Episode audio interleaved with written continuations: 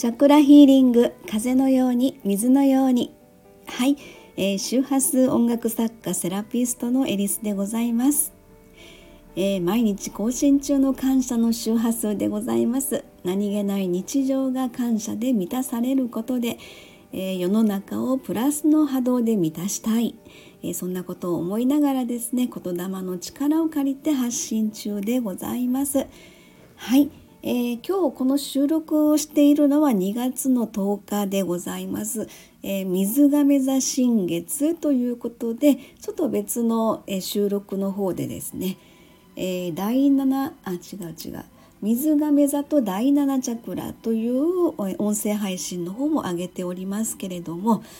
はい、えー、こちらまたあの音声だけではちょっとあの解釈の方が難しいかと思いますので動画の方もねちょっと遅れるかと思うんですが準備の方をしております。はいということで感謝の周波数ですね、えー、こちらが3ヶ月目に入って、えー、続いているということでですね、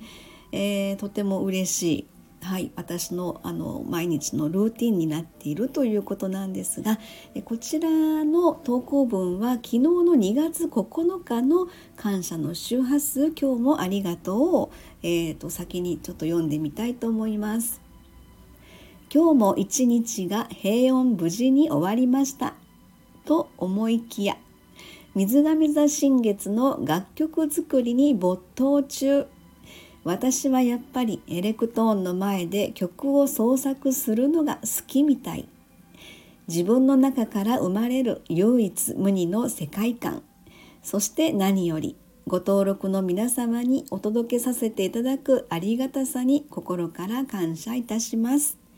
はい、えー、ということでですね水亀座新月の、えー、毎回あの新月満月ごとにですねえー、その時の月星座太陽のチャクラの、まあ、周波数音楽で、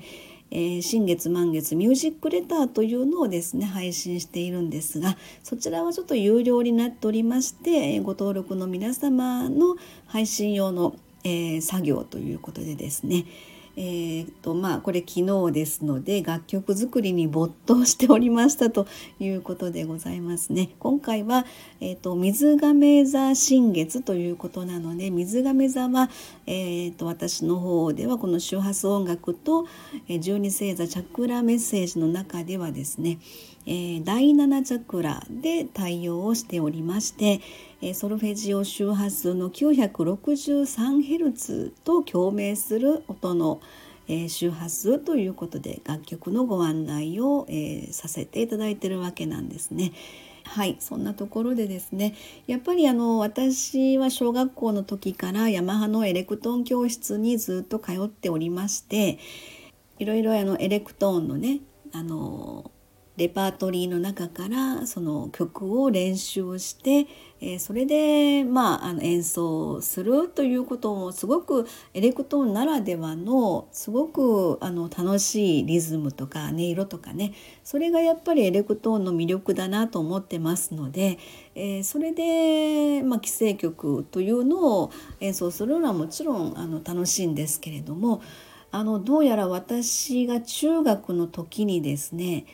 えー、JOC というヤマハのジュニアオリジナルコンサートということでそれにあの何回かセンター代表で、えー、ちょっと出させていただいたんですね。あのすごく小さい範囲ですよ。あの大阪市地区大会みたいな そんな感じだったと思うんですけどその時にですね一応センター代表っていう大阪の京橋センターのその一応センター代表で出させていただいてたのがあのありますのでやっぱり先生たちも力入りますよね。センターの代表であの出るということですのでその時にやっぱりみっちり自分のオリジナルの曲の、まあ、創作に関してえすごく自分の世界観というのをですねえー、なんか没頭していた時期がすごくありましたよね。だからその時のベースがあって今大人になってももちろんエレクトーンのあのレパートリーね既成曲を演奏するのはすごく楽しいんですけれどもどっちかって言ったら私はやっぱ自分のオリジナルで自分の中のあの思いとか、